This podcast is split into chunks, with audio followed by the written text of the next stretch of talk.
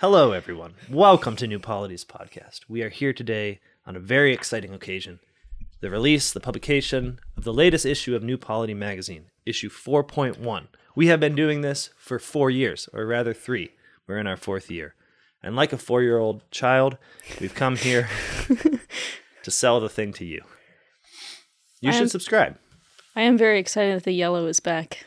Yeah, New Polity Yellow That's is. our that's our brand for sure. Yeah, we make it so that any merchandise we create looks horrible. I used to hate yellow. I still kind of do. yeah, no, it's it's an alarming color. It says yield, for instance, and that's what New Polity is all about. Yielding to others. Um, So you read the magazine. right. I worked really hard to publish the magazine, um, which is a scary thing to admit because there's always like a typo somewhere. Um, and what do you think? Well, um, I in, case people don't know, there's been a, a change in the format Mm. to the magazine. Um, so it was just a publication of mostly academic articles. Yeah. They're great, um, but it can be really difficult to slog through. what kept happening is that I'd meet people that are like, I Oh, love yeah. your magazine. it's on my coffee table. I haven't ever read it. I'm like, really? They're like, yeah, I tried once and I can't read it. But I really support what you're doing in theory. And I think it looks pretty on my coffee table. Which is true. I mean, that's a definite bonus. It's a reason to get it. It But uh, as someone who'd kind of worked hard on it, it left me with a certain hollow feeling, you know, like Mm-hmm. a cup. I felt empty inside. Oh. so really, this is just an attempt to make Mark happy. well, in a certain respect, you're like, you, you think to yourself, okay, there are, there's a movement here, right? We have, um, there's a broad movement overcoming the basic presuppositions of Mhm. liberalism that have really bound up the conscience and the imagination of the American Catholic for many, many years. And it's an exciting time because we're finally able to start thinking in a tentative four year old kind of way beyond the structures of liberalism. Um, and that is important. And, and not only is it important, but it's hard work. Because Mhm. whenever you're thinking outside of a paradigm, you're finding the necessity of using new words or deconstructing old words and saying, Mhm. you know, this is really a word that's put in place to change an older meaning, you know, something like freedom or liberty. But all of that results in a lot of heady right. writing. And the trouble with heady writing is that no one wants to read it. And there's a lot of people following, you might be one of them, who are saying to yourself, look, guys, I'm already on board, right? I want whatever the Catholic Church teaches as true to be understood, believed, and followed. We're with you. We don't really need to read the sort of Mhm. 60 page article defending a pre liberal notion of liberty. But at the same time, those articles have to exist. Yeah, the work Like- needs to be done Yeah. at that level. Absolutely. The But idea it's that, just not readable for everyone because it just assumes that you have that you've read a lot of things beforehand and that you know Mhm. all of the terms beforehand. And so it's not even it's not even necessarily that people like are interested in reading. Mm. It's just if you're walking into Yeah. a conversation late, it's just awkward and you're spending all of your energy just trying to catch up. to all good writing is like a mystery story. And and for a mystery story to be good, the reader has to have the desire to know who done it throughout the entirety, right? It has to urge him on. And the trouble is, I think with academic writing, it's very much like it either lends itself to part of your search for meaning, like Mhm. wow, this is what I need to read because it helps answer this question that's just killing me and I want to learn it. And and and you those places where you're willing to do the hard work precisely because the mystery is so compelling to you. Mhm. The trouble is, of course, that maybe one out of seven academic articles provides you with that. And the Right. others, you know, I feel like this anytime I, it's very rare that I open up the Thomist, for instance, and think, I'm just going to plow through this left Yeah. to right, beginning to end. So, all of that is to say, we are neither giving up on the academic work, um, but nor are we focusing exclusively on it. Rather, we've developed a novel idea. This is this is new. This is worth betting on because what because what we've done is created a, a novelty in in magazine production, uh, which is the I call it now. This is the academic section. So Wow. check it out. Da, it's da, da. yeah. they say you can't have your cake and bake it too, but but I did it. Uh, we put an academic section right here in the middle, um, where that heavy lifting is going on, right? So for this issue, we've got the venerable Aidan Nichols and the venerable Tracy Rowland taking on some of uh, Ratzinger's thought. Um, but the idea is pretty simple that that heavy lifting is there, it's happening, and it's there for you to read, but it's couched within an understanding and within a magazine that says, hey, we know the mission we're on, okay? We need direct action.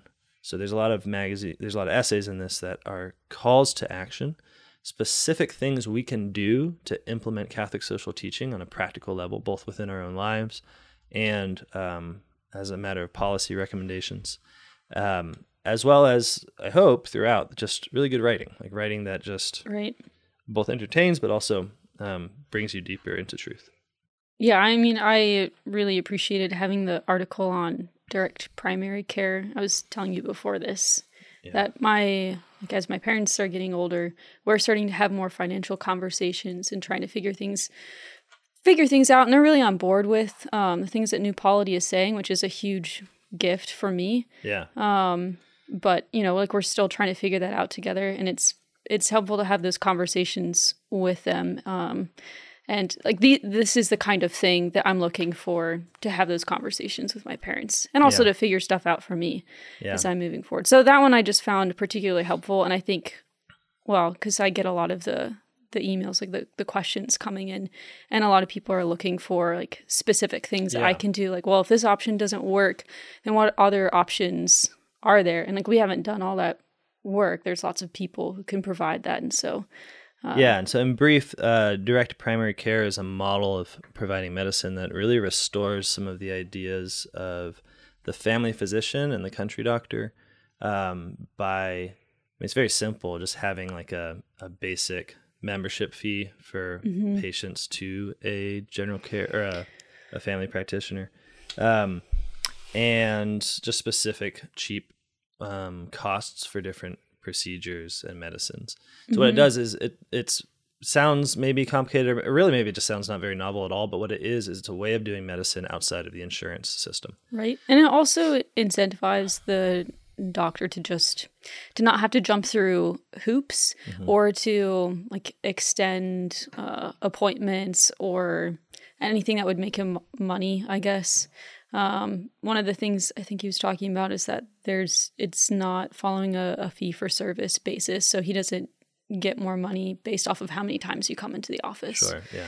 uh, which just changes the way that you practice. I think. Yeah, and then there's so much of a physician's time that's spent with coding, so figuring out the the uh, what insurance works for what procedure, and that is um, cuts into actual quality time really between a physician and a patient.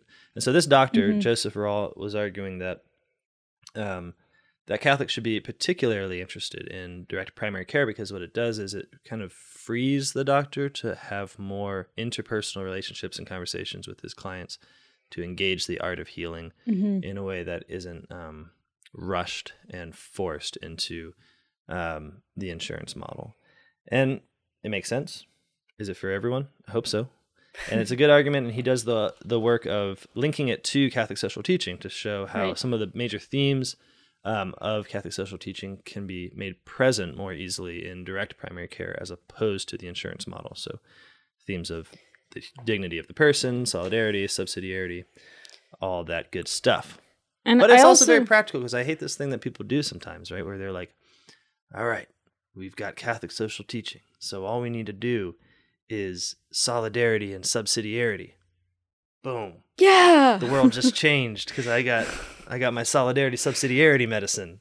And it's like it's this idea that the that Catholic social teaching doesn't involve us in some way, that it's just like something taught, there's some doctrines, hmm and then all we have to do is sort of know about the doctrines and that's it Right, and that's participation in it. whereas what solidarity is always involves you living in solidarity. What subsidiarity is always Mhm. involves you enacting subsidiarity in specific, particular ways. It's up to us to enact the law. Right. so, Uh, one last plug for that article. I also thought that the footnotes were pretty valuable just because if you want to learn more, um, there's a lot of helpful uh, websites and references to Catholic social teaching mhm. along the way that I will probably be using. very cool. Yeah. So, again, the new format in the magazine is going to try and really put forward a lot of these very practical actions that we can take. Mhm. So, you know, get rid of your 401k, take up direct primary care, you know, buy land and develop a commons, these sorts of things, but then trying to get people who've either done it or have really good advice for doing it to start writing in our pages so that you're not just Mhm. getting the heavy lifting of the academic work, you're also getting calls to action because maybe you're already convinced and what you need to know isn't what, but how. Yep. And I think that's that's the stuff that's still being worked out too. I mean, that's part of Yeah. the heavy lifting, I think. Um, just trying a lot of different ideas and seeing what's already out there. Um, and again, I think those are a lot of the emails that I get. Just people don't know what's out there already, Sure. Yeah. Yeah. um, or they want to start something new but don't know where to start. yeah. Uh, and I think I think that we do take some of those things for granted in Steubenville, just because like we're around people who are thinking that way, and stuff just naturally happens. Um, but it isn't necessarily things that we talk or write about all the time, just because it's more normal. Yeah, yeah, yeah. The hope is that right now in our world today, a lot of these recommendations seem like very creative, unique endeavors, but actually, when you stop to think about them, they're usually almost always like simpler, less complicated, less Mhm. financially involved ways of doing things. Right. And so once you start doing them, they don't have this sense of like, oh, I'm implementing a device of Catholic social teaching into the world. it just feels like, well, this is normal. I, Yeah. I have a doctor that I know, and like I just pay him a just price for things he does. And that's Right. it's not something that like jumps in, into the mind as an object to, uh, for discussion. So That kind of reminds me when when I was deciding to move here. I remember having a conversation with you on the phone. I was like, "All right, like, should I should I quit my my teaching job? Like, make it make it official?" And you're like, "Yeah, like, we'll we'll find you a place to stay and we'll pay you what you need." And I was like, "Great, I'm quitting my job. That's all I need to know." yeah, no, it's just it's just it's always simpler. The answer is Yeah. always simpler. Yeah. Um, but to jump a, ahead to other things that are in the magazine, one or I guess two new editions that I really liked was from the archives and from the tradition. Yeah. So from the archives is just kind of anything, Yeah. right? And then from the tradition is specifically from like the Catholic tradition, bringing up a lot of church fathers. Is that the intention? Yeah, yeah. So the goal of both of these sections, and they're going to have these very cool uh, repeating images um, that Grace Rainey designed. Thank you, Grace. That one for Oh, from I the know that. archives. Oh, that's And, uh, nice. well, she stole them from other places, but Lies. don't tell anyone. all of uh, all of New Polity's art is taken from old defunct uh, journals. And where's where's the other one? Oh, here it is. Uh, and then the from the tradition one has a pretty awesome one. I think that's Oh um, yeah, I like that one. Herman the Cripple, maybe preaching the Wait, what? Crusades. No, Herman- Peter the Cripple. It's a it's a saint preaching the Crusades, and people look pretty. Um, actually, they look kind of dubious in this picture. So I guess he's just gotten started. But in these two uh, sections, from the tradition, from the archives, the, the goal is is for both is really the same. The, the the the thing is, sometimes when you hear people from New Polity saying things like, um, "You should get rid of your 401k," shareholding is pretty much certainly a sin, uh, or you know, we should question the modern state as a just form of government, things like that. The thought is always like, "Whoa, these guys are on some kind of crazy limb here, making making rad arguments." And that there's two things that happen, which are really unfortunate. One is that some people think therefore they're wrong, but even worse is some mm-hmm. people think therefore they're right. Because we live in this weird age where like the hot take has taken over for the truth where it's like oh, i don't know mm-hmm. if that's true but that sh- certainly sounds edgy. It's gonna rile people up. And then that basically seems like truth So That's wh- just what base means. that's what base means. It's like I don't know if he's right or wrong. It's like P- what Pilate Pilate would have been based, I think. yeah. What is truth? Let's do the thing. uh, but what these are trying to do is say, look, things can seem really novel because you live in a really dumb, strange world. But thankfully, through uh, the gift of the printing press and our cultural memory, um, we don't have to judge this world on its own merits. And in fact, a lot of the things that we're saying now made a way more sense in the Mhm. past. Like we have to, you know, fervently argue and define speculation, but there's, you know, church fathers who say things like it's a sin to buy low and sell high. Um, Yeah, I'm they don't even think about it. It's they weird. just say it. I, I I'm still surprised whenever I find the church con- condemnations of usury. Like it still is Yeah. like shocking to yeah, me. yeah. Um, Yeah, like even I was reading everywhere. Aristotle's Politics, and and even not even within the Christian tradition, but within the ancient tradition, it's like whenever it's brought up, it's like, well, as we all know, this is like the worst thing a human being can do. Like yeah, and and you're reading yeah. that like, uh, so the point is the tradition, um, is full of things that show how right we are, and we want to show it. wow. No, So like I'm sorry, that was that was very silly. Uh, no, what- I, I I appreciate it because well, I mean it, it makes uh it makes me feel less alone. Like okay, Yeah, yeah. the conversations are being had before. What we're saying is not new and that to me it would seem to be a marker that we're on the right track. Like I just don't think that people are going to come up with that many novel things. yeah, no, I certainly um, can't. it's more novel in its application to a new scenario. But Totally. um, yeah, it, it, it gave me a lot of confidence, um, especially the one from uh, from this issue from Dostoevsky. I will admit I have never read the brothers Karamazov. Karamazov, yeah. Um, Brothers K, brothers K. I Circle don't K. actually know what it's about. Oh, you know, it's about a dad that really likes a woman and a bunch of sons who are justifiably kind of creeped out by it and Oh. also hate each other. And there's. Have you ever seen Arrested Development? Nope. Oh, Mm-mm. it's that. Okay. Yeah. Well, for everyone who has.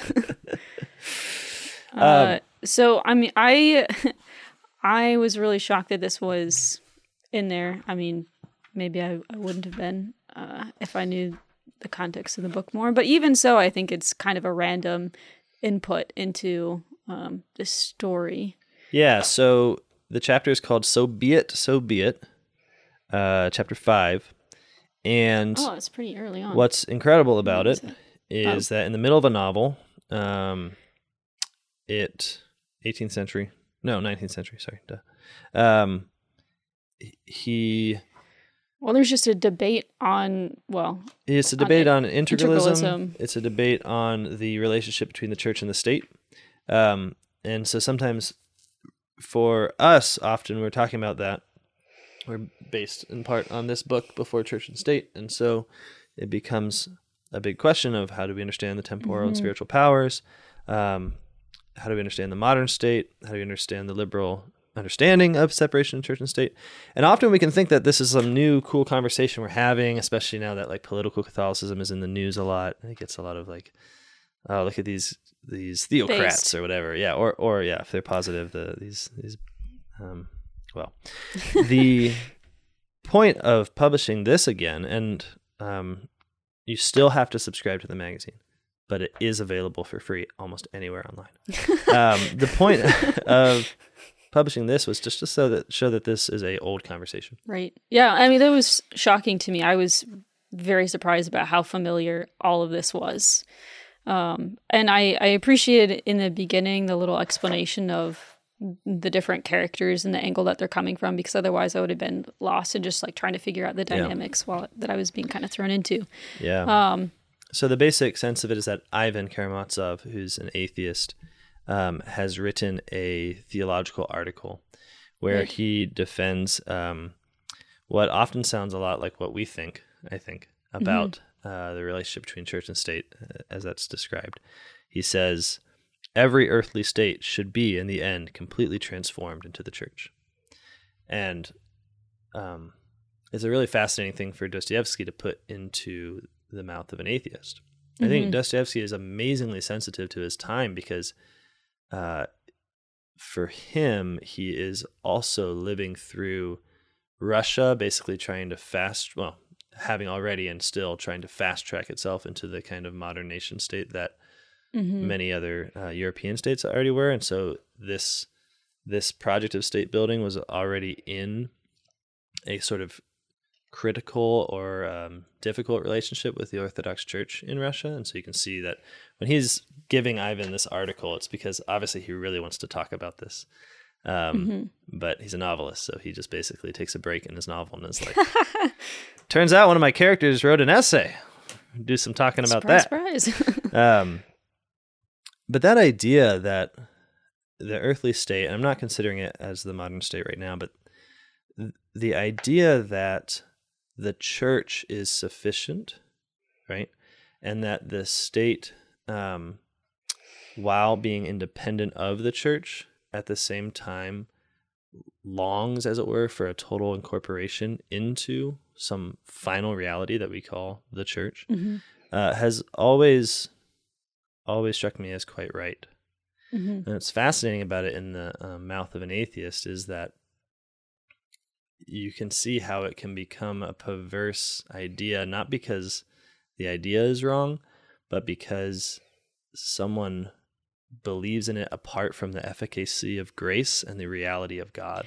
Yeah, so it's, it's, like just we can have the church, we can have the state as a ultimately like as a material reality, as something we can Mhm. do historically, as something that doesn't require genuine belief, but can simply be, Right. you know, I mean, I know people useful. who kind of think like that, like they're atheists, but they see that functionally having a Christian society is just better. yeah, no, and, And uh, it is- often with religion too, where Yeah. people will say things like, "This is actually a big part of Brothers K." It kind of ends with this discussion, but this idea that like, well, religion isn't true. Everyone who's smart knows that, but it's necessary for social order, and so Right. I'm smart enough to know that it's not true, but we need enough of it so the yokels, you know, don't don't lose all sense of meaning. Um, but in this Which conversation, strikes me as creepy. yeah, well, it's creepy because it's so it's so elitist, and it also has Mhm. this sense that religion can somehow be true without, or rather, religion can be merely usefully True without, without being thereby being changed in its very essence. or just that it can be usefully true without having some real element of truth in there. Yeah. Yeah. I mean, I, I, I, it seems very basic to me, but it's like, you don't get to say, well, I don't think Christianity is true, but I think society should be ordered like a Christian society because look at all these benefits. Mhm. Because it wasn't because the people saw that society would be well Right. ordered that they believed in Christianity. They believed in Christianity because it was true, and therefore the society was well ordered. Right. And so we have this sort of modern detachment from everything where we think we can accept the results of things without accepting their causes. hmm It's like, I don't want to plant a tree, but I'll take the fruit. And it's just like, no, you, you Mhm. don't get to have that. You're just sort of sucking off the surplus tradition. And then, and then, I mean, you could imagine a situation in which most people subscribe to a functional Christianity, and that wouldn't function because then grace No. wouldn't be efficacious. No, because, yeah, the whole thing about Christianity and the thing that people get hung up on is that it's real. it really happened. And so the reason it's socially effective is because people's sins are being forgiven. right, The reason it's socially effective it's because that when when I uh, come to the point of developing a grudge, which is like the necessary condition for developing a society of blood feuds, I don't. right, And the reason I don't is not because I like think, well, a society would be better ordered if I didn't hold a grudge here. The reason is because I go to the sacrament. hmm I go to confession, I go to communion, and I try to obey the commandments of Christ. Um, it's just so obvious to me. It's like it, it really works. This is one of the things people don't understand. I think, especially like when it comes to marriage or something, where where it's like you really can't just have a marriage. Well, this is okay. Marriage is a bad one to choose because it's sort of the primordial sacrament and all that. And the point is, the grace of the sacrament is real, hmm um, and you couldn't sort of fake it right. to yeah. get to get like merely the effects of happy marriage or something like that. Like you really need it. You need Mhm. marriage. Um, and so in this in this article, so Ivan presents the presents the kind of ideal, but without the belief, and Father Zosima, who he's speaking to, is really this the saint of the of the novel, quite literally. And But I, I do think it's helpful to begin with, I have no idea how to pronounce it, um, Musov. yeah, probably Uh, how, yeah, what say he ac- accuses uh, Ivan's position of, because that. Yeah, I'll read it at the end. It's pretty good. Well, no, in the in the beginning, he's just Oh, oh, calling Ivan an, an ultramontanist, Montanist. Yeah, yeah, yeah. um, Yeah, so people which is be, basically like a, a th- theocrat, right? yeah, pretty much. The, Like uh, you want the the like the church to be the state. yeah, yeah, exactly. Um, Yeah, that, which, that's the turn of the argument is that he thinks that he, Father, uh, what is it? M- Miosif? it's terrible. Some Russian speakers going to totally cancel us. Um, he thinks that um, that what Ivan is suggesting, what Father Zosima seems to be agreeing with, is um, leaving unchanged this thing that we call the state. mhm, but so the, state remains. It has its prisons, it has its police forces, it has its armies, it has its uh, sort of whole Mm-hmm. judicial structure. system and Yeah, it has yeah. its presumptions, but then the church just is in rules charge it. Yeah, as unchanged, and he's horrified by this. because that would be horrifying. Oh, it'd be absolutely Yeah. horrifying. I mean, one of the only, one of the only benefits. Yeah, one of the only things that I that I can take comfort in about the state um, that we are that we find ourselves in is that it has a certain limit to it. Like like by necessity, there's spaces that it um, doesn't Can't- quite operate. But the whole idea of like the church taking the state unchanged is sort of the idea of a completed state, as it were, like Oh. a state that has total spiritual power, a state that is is really uh, in everything, right? The church has access to your phone. Yeah, right, exactly. Which some people like. No, but some people data. like that. You know, uh, fa- so it's interesting because Father Father Myosov says, um, you know, this is a horror. But I think I've found I don't think people really mean it or think it through, but aesthetically, a lot of people think uh, in that in those terms. hmm Like, um, they don't have the imagination necessary to see what kind of changes Christian Well, I conversion think- indicates. I think For the state, people just- people like rightly recognize that the state ought to be like subordinate because people ought to be subordinate to the church. Yeah, People ought to be subordinate to totally. Christ. And so the assumption is that the only way that that could happen is if the state formally Yes. recognizes that I am subordinate to the church, and then you would get an ultramontanist position. And Yeah. I guess that's that's kind of the idea that either it is either the case that the church is in charge of the state, Mhm. or the state is in charge of the church, and we're Mm-hmm. living in the state being in charge of the church. Like these are the spheres where you're relevant. Here's yeah, the yeah. spheres where you're irrelevant. Yeah. We know that can't be the case. So if that's off the table, Just switch it. then this is the only other option. And so uh Father Musov Yep. um he he can't he can't even see what Ivan is is saying. He's just seeing those two options. He's like, well, if you're not choosing this one, then you're Yes, choosing that one, and like that's not a. I mean, he's he's quite upset about it. Yeah, Um, and, and that so- happens all the time. I think, I, like in contemporary conversations, like Mhm. if you if you broach the idea of like subordination to the church, people immediately think that you mean like rule by priest, that you're actually like destroying the integrity of the secular, the integrity of everything that isn't like clerical almost. Right. Which is why when he says, you know, it's a funny line. It's uh, the state is unlimited and the church is raised to the position of the state. It's not simply ultramontanism, it's arc ultramontanism.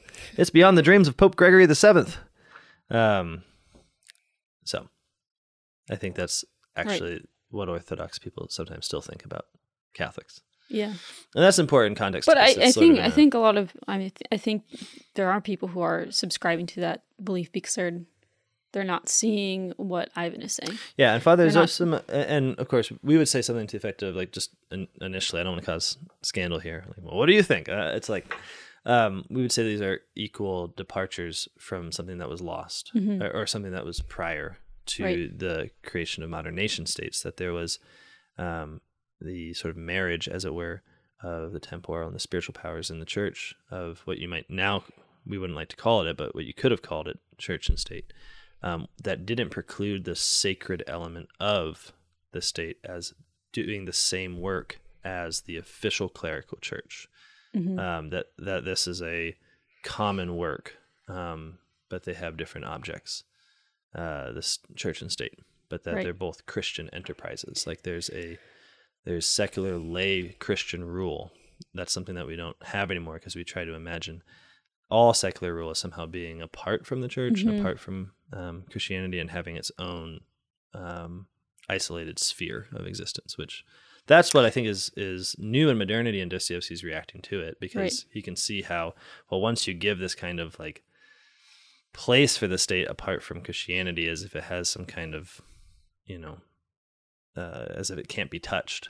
Yeah, well, it's then it's kind of assuming that you you can do politics without being simultaneously a religious actor. Right, right, right. Like you're going to do your politics from your religion, and so what uh, Ivan and Father Zosima Zosima, yeah. um, are are are trying to get Miusov to see is uh, what what it means for the state to be transformed in the church is is conversion. Hmm and when grace is active and when conversion really happens the f- actual form of the state would change. The judicial system wouldn't stay the same. The legislation wouldn't stay the same.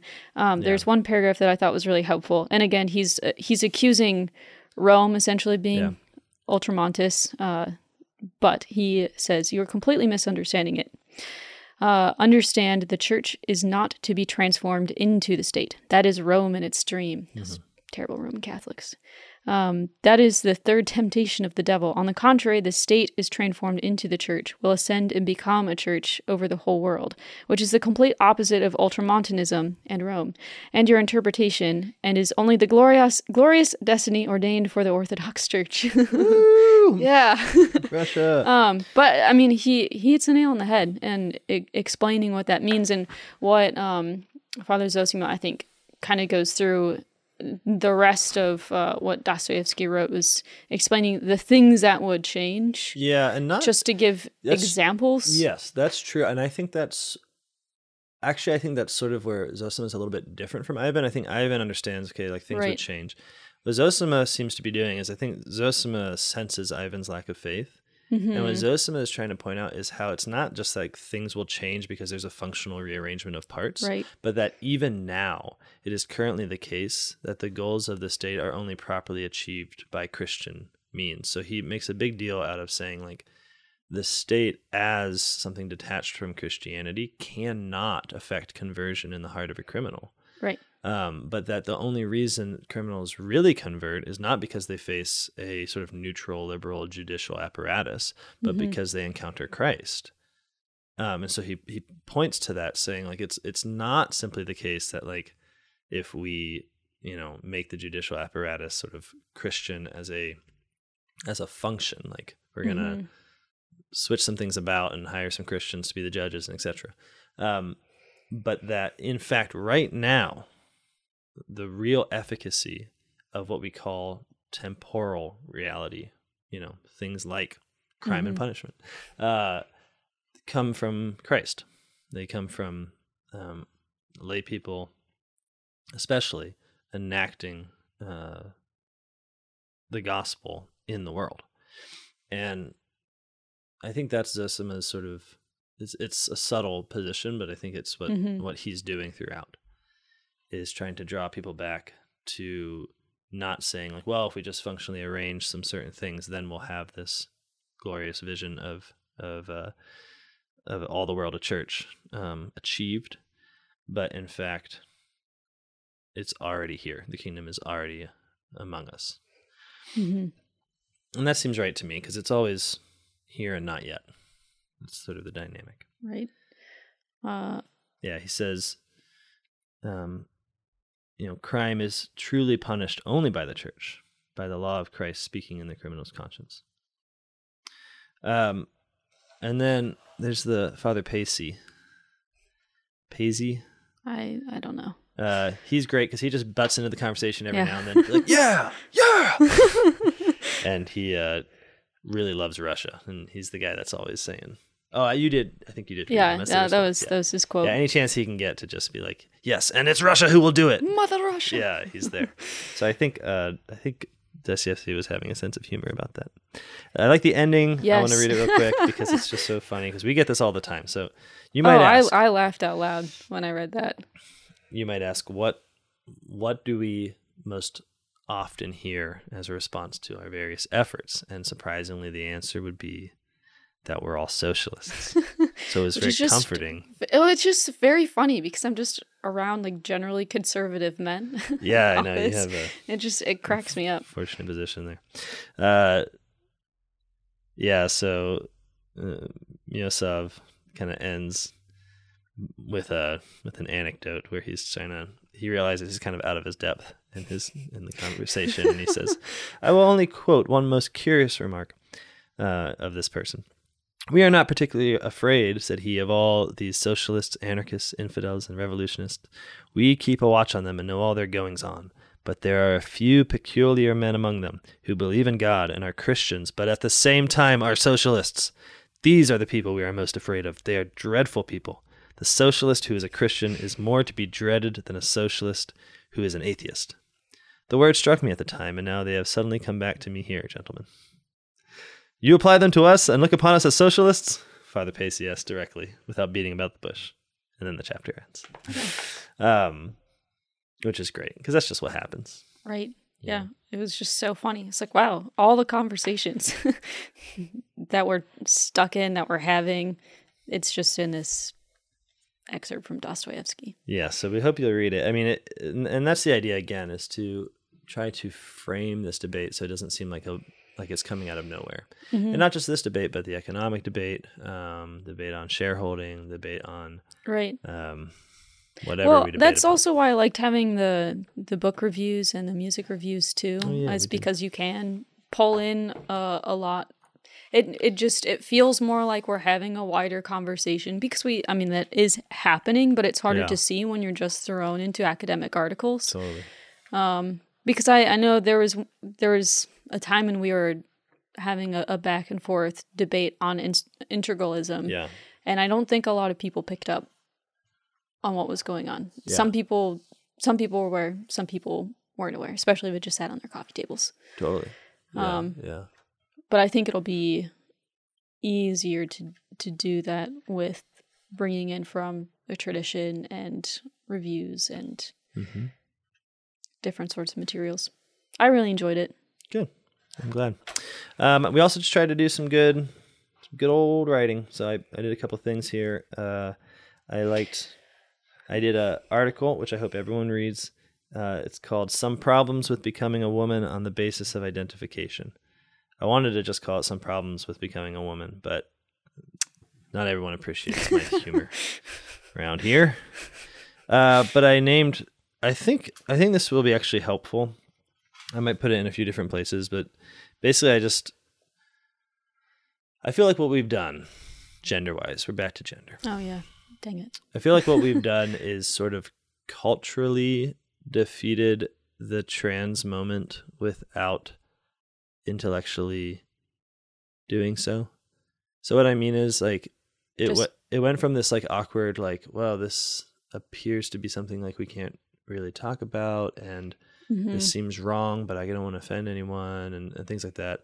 To now, it's just basically a form of popular entertainment to be against like the trans ideology and the number of books that have come out recently that are basically There's just a lot of people hurting, and it's obvious now. well, they're hurting. It's obvious, but there's also uh, but there's also like this. Um, uh, it's just a certain level of like, and it's good. I'm not I'm not against it as such. It's just like there's a certain level of, um, there's a certain level of argument that's decided not on the basis of truth, but just on the basis of like things we're allowed to say normally. And I think at this point, Hmm. through YouTube and podcasts and everything else, also becoming a sort of dominant form of media, it's basically a you can get several clicks for you know saying something to the effect of like isn't it ridiculous that this man thinks he's a woman hmm and so Yeah. that's normal now like it's been allowed into the american normal i don't know that it's allowed in the european normal or the especially england seems a little more like uptight about it Yeah. um, but that's sort of at this point just become a a victory not of argument but of of license. And so we're like, we can say this now. We're going to say it. We're not afraid. We're going to speak up at the school board meeting or whatever, and that's that's good. Yeah. no, that's but I wanted to write something that says like, hey, there's actually um, the- logical and- and- failure. yeah, and the worry is if we don't make it, we might end up, and often do end up, repeating those same errors that led rise to a like a you know vision of uh, androgynous man in in the first place. Um, so that was one of the things I wanted to do is just have three reasonable arguments for being for it being impossible to um, become a woman on the basis of the act of identification, which is I think Right. hmm where the debate has clearly settled. Like it's either on the basis of identification or it's on the basis of something else. Yeah, I thought it was helpful. Groovy. Great. All right, and then you can enjoy the academic section, which is uh, Aidan Nichols and Tracey Rowland, um, really clarifying the thought of Ratzinger. When we started this magazine, he had just passed away. Pope Benedict XVI had just passed away, um, and we knew that well, the particular issue. Yeah. We knew that when um by the time it came out that we weren't going to be timely as it were. hmm Um which is actually really nice as a publisher because when you know you're very timely sometimes you are more easily tempted into like more knee jerk kind of reactionary writing Mhm. because you think well right now people are saying like the significance of Ratzinger was this or that and we need to say no it was We have to that Throw in our opinion too. yeah, but when you're like, well, this is going to come out in like three to four months from now, all of those sort of fade away. And so what becomes clear, especially in the case of a brilliant mind like Pope Benedict XVI, is that what we Mhm. really need is clear expl- explanations um, and really just revelation of what he was saying. hmm What did he think? Um, and that's what they provide, and they provide it really well. So, with specific emphasis on uh, Ratzinger's notion of law in, in relation to liturgy and um, nations in Europe. So, Right. yeah. All right, there it is. Uh, we hope you read it. We hope you like it. We hope you enjoy it. It's got uh, it's got all sorts of goodies. It's got a great quote from John Coltrane in the beginning. It's got some great pictures of uh, some guy getting burnt, some babies getting stabbed. Uh, kind of some dark themes. Yeah, it's actually that is true. You did mention that. And I think Yeah. it's true. It is a kind of a dark. It's like a jollily written dark magazine. so we'll see how the next one goes as well. Um, but we hope you subscribe, and we hope you also give us some feedback in terms of what you think about the new uh, format. If it works to have an academic section within a larger magazine, um, and we hope that you will read it and and keep it on your coffee table. and keep it on your coffee. table. both. Till next time.